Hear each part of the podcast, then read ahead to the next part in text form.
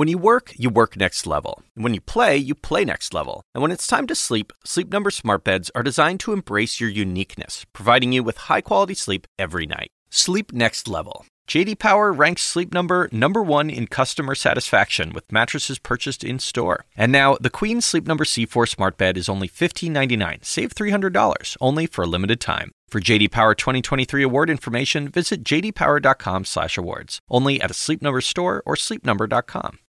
We all do things our own way, and since the way that each of us sleeps is unique, you need a bed that fits you just the right way. Sleep Number smart beds make your sleep experience as individual as you are, using cutting-edge technology to give you effortless, high-quality sleep every night. JD Power ranks Sleep Number number 1 in customer satisfaction with mattresses purchased in-store. And now during Sleep Number's President's Day sale, save 50% on the Sleep Number limited edition smart bed plus special financing for a limited time. For JD Power 2023 award information, visit jdpower.com/awards. Only at Sleep Number stores or sleepnumber.com. See store for details.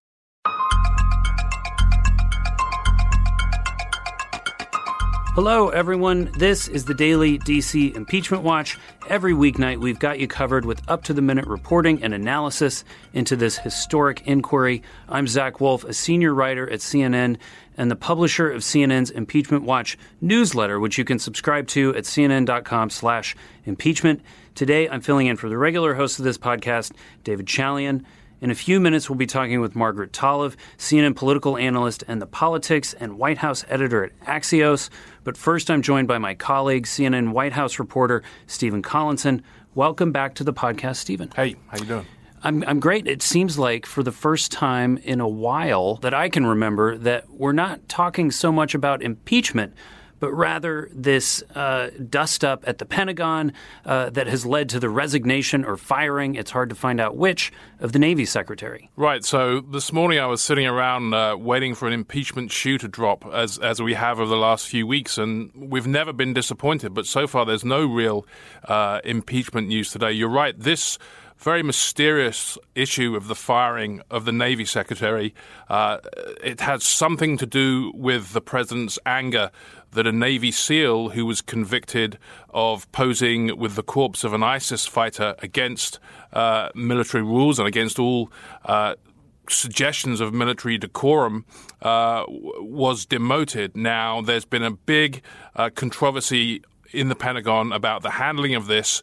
The president, of course, uh, playing to his base, um, and this is a big issue on Fox News, has been very vociferous in his opposition to any discipline being handed out uh, to this officer. Uh, so this is something that's kind of filling the vacuum of the impeachment uh, story today. But in a way, I think you're right. It's the same kind of issue. Uh, what brought this on was the fact that the president was trying to intervene in established um, chains of command. Uh, he was trying to go apparently behind the back of senior military officers, um, senior civilian leaders in the Pentagon to intervene in this case. If you think about it, that's exactly what was going on in Ukraine. The president was going behind the backs of uh, the official diplomatic representatives in Kiev. Uh, and he was trying to create his own uh, foreign policy that was um, going to give him political advantage. And that's what we're seeing in this case. So it's very characteristic, I think. Although it's not about impeachment itself, it tells us a lot about the president's style of leadership. Um, we've also been spending a lot of time uh, over the weekend and today looking at how Republicans have sort of pivoted their general worldview to accommodate the president. You wrote this morning um, a, a, very good piece about how essentially Republicans are buying into Trump's conspiracy theories, and and uh, you mentioned I think John Kennedy is uh, is is the top suspect here. And, and why don't you tell us a little bit about what he said on Fox News Sunday?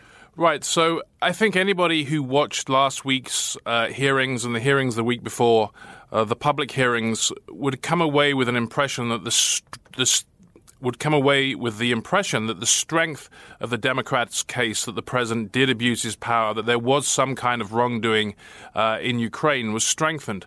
That doesn't mean that there aren't good arguments to be had about whether what he did uh, was impeachable, whether the Democrats have uh, properly proven their case in such a crucial constitutional issue.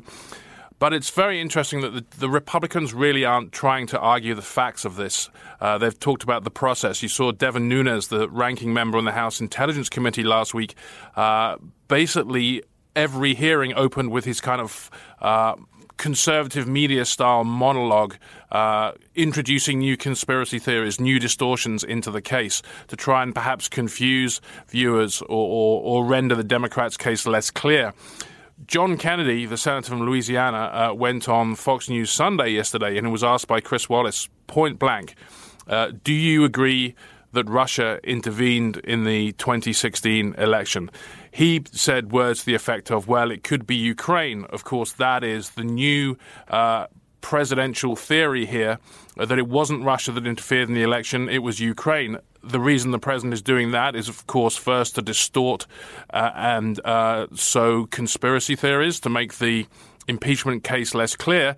And in effect, it does give him a rationale uh, for saying, I was right to ask for an investigation into the 20, what went on in 2016, this whole theory of CrowdStrike and the Democratic server, um, which is, you know, we know there is no evidence that Ukraine uh, intervened in the 2016 election to the same extent as Russia did. And let's not forget, Russia intervened in the election uh, with the intent of uh, destroying confidence in American democracy uh, of hurting Hillary Clinton and ultimately developed a preference for Donald Trump as president. So it's interesting to see that the Republicans, uh, you know, serious uh, Republican lawmakers are buying into the president's theory. This tells us a lot about, I think, the president's control of his own party on Capitol Hill and in the country. It's not a politically palatable position.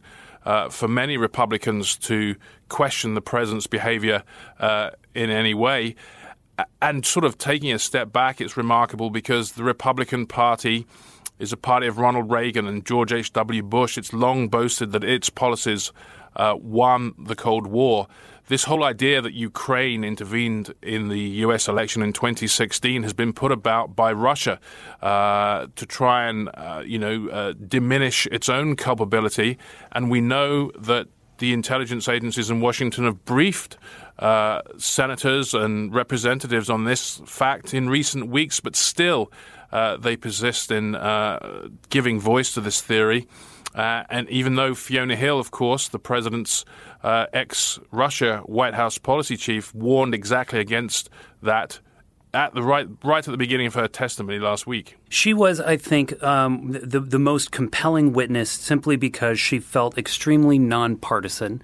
Uh, she said things that Republicans might like, but she also had this great warning about U.S. elections and trying to protect them from Russian interference in particular. I thought that was a remarkable moment. And then you have John Kennedy basically come out this weekend and you know completely refute that. But I guess the you know the ultimate question for a Republican senator like John Kennedy or you know Lindsey Graham, maybe even more so, in, in, other words, have we gotten to this point in American politics where, tr- I mean, Trump has essentially won the war fact? Uh, and and you know now you have these lawmakers essentially following in his wake. Are, are we going to wake up from that moment? Well, that's been the president's strategy right from the start, right from that moment when it, Sean Spicer came into the White House briefing room and started uh, uh, casting doubts on media reports about the size of Trump's inauguration crowd. Little did we know at that point that was the beginning of the war on fact that the president has successfully perpetrated. I think it's going to be interesting when we get to presumably a Senate impeachment trial there are some Republican senators who are not from, uh, you know, uh, rock red Republican states. People like Cory Gardner in Colorado, Susan Collins in Maine. Up for reelection. Right. They're up for reelection, and it, they have a much tougher tightrope to walk between people who are strong Trump Republicans and more moderate voters who are critical of the president. Uh, it's going to be very interesting to see how their political circumstances, which are far more different than Senator Kennedy's, are going to weigh on their decision. All right, Stephen, we've got plenty more to discuss. Plus, Margaret Talev is joining the conversation. But first, this quick break.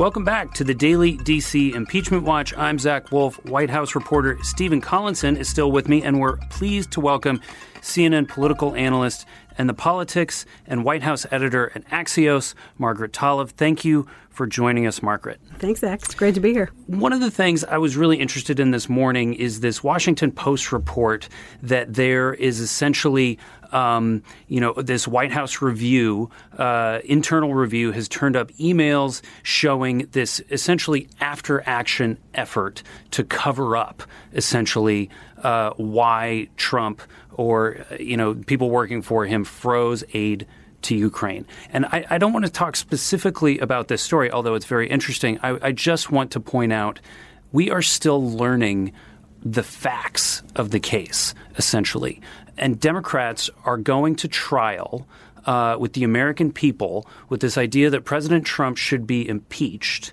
Um, but we're still sort of learning kind of what happened. Um, is is that going to backfire for them?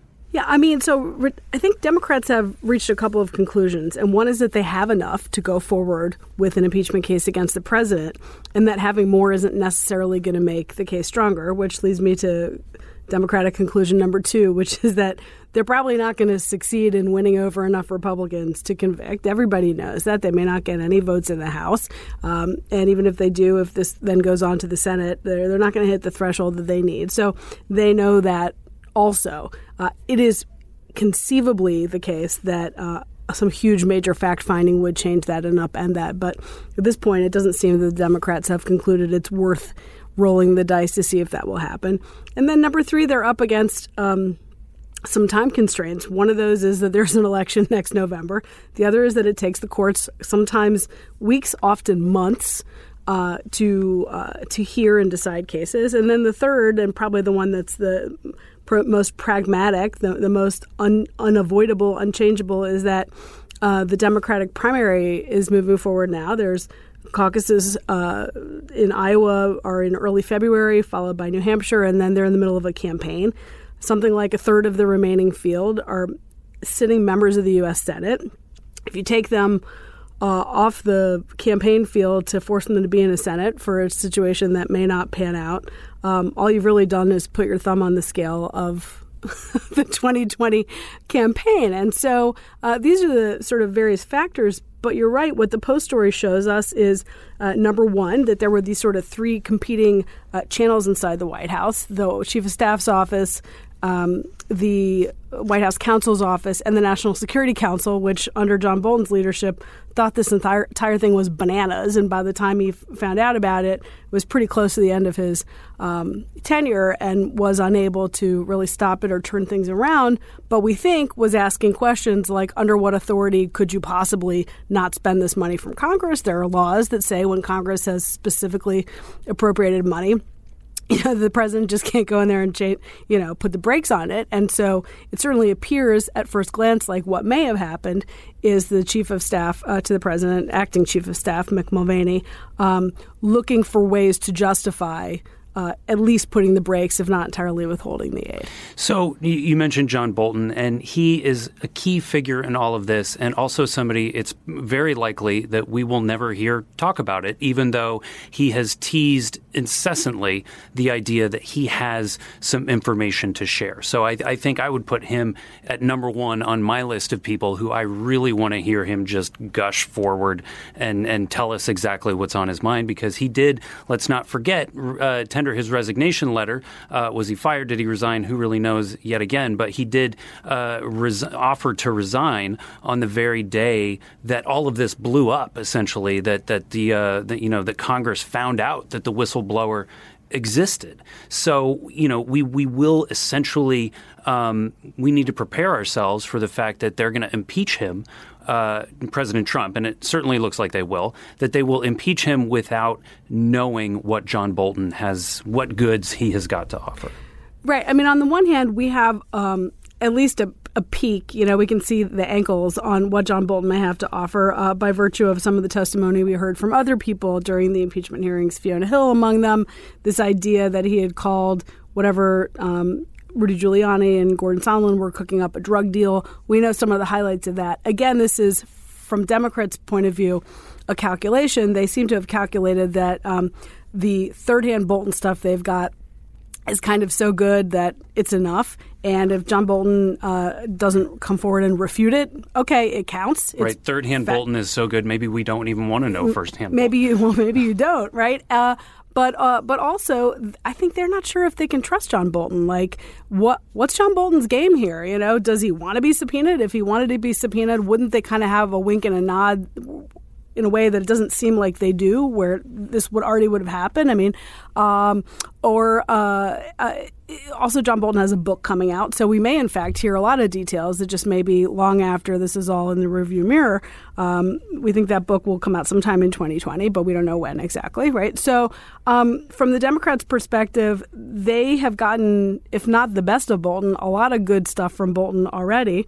Um, there is a, there are a couple of wild cards. Number one is what do the courts have to say? What kind of clues will the courts give us about whether Bolton a has to testify, or at least b um, whether the White House has the ability to hold him back from testifying? And these are some of the questions that Bolton's attorney has left to the courts. He's asked the courts to weigh in Democrats have essentially said we're not going to pursue it. We we don't even care to go to court. And one thing that Adam Schiff said in his interview with Jake Tapper on Sunday is that he he raised the idea of John Roberts essentially ruling from the bench during a Senate trial on this issue of executive authority, which I just the spectacle of that is kind of fascinating to imagine. Well, given Roberts's uh, long uh, attempts not to be drawn into the bitter partisan politics, I think we're going to get a glimpse of how uncomfortable it's going to be uh, for the Chief Justice. Uh, another issue, of course, is Rudy Giuliani as well as John Bolton. We have heard so much about what Rudy Giuliani has been doing uh, behind the scenes from almost every single witness in the televised hearings. And it's going to be very unsatisfactory if we get to the end of this uh, and we don't hear from him. You know, if you are going to impeach a president, uh, in theory at least, you ought to pursue the investigation wherever it leads you and how long it's going to take to get to that point. Uh, you know, this is the most grave constitutional act the Congress uh, can indulge in. So, from that sense, uh, I think there's a case for trying to compel testimony, however long it takes. Of course, impeachment is a political process, it was set up to be as such. So that's not the real world we're living in. But, uh, you know, having heard all about what Giuliani was doing, uh, what Bolton thought about what Giuliani was doing, uh, what Mick Mulvaney uh, was doing inside the White House, uh, and if we get to hear from none of these witnesses, we're not going to get the full story. But on the other hand, if you did get to hear from all of the witnesses, would it have a material impact on how uh, mm-hmm. House Republicans, forget about House Republicans, on how Senate Republicans actually voted? So if the impeachment inquiry is really about whether or not uh, the U.S. Congress should uh, t- remove a president from office early, um, it may not matter. If the ultimate purpose of the impeachment inquiry ends up being to shape the 2020 election contest, then the testimony, the uh, accounts of all of those men matters very much. I kind of feel at this point we're essentially going through the motions of impeachment, and the ultimate goal of it.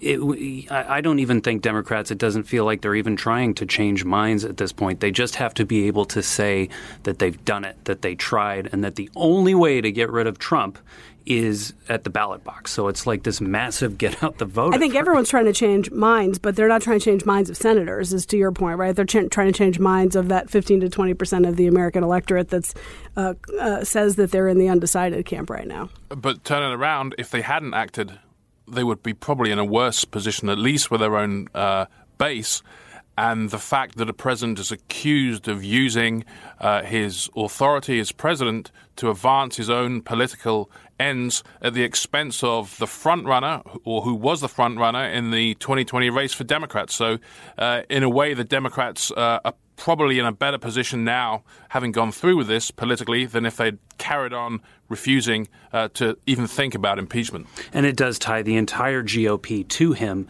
I think, in a new way. Okay, Margaret, Stephen, thank you for joining me on the daily DC Impeachment Watch. And thanks to our listeners. We've got a new episode every weeknight. So please make sure to subscribe on Apple Podcasts, on Stitcher, on Google Podcasts, on Spotify, or your favorite podcast app. And while you're there, leave us a rating or a comment. It helps people find the show. We'll see you tomorrow.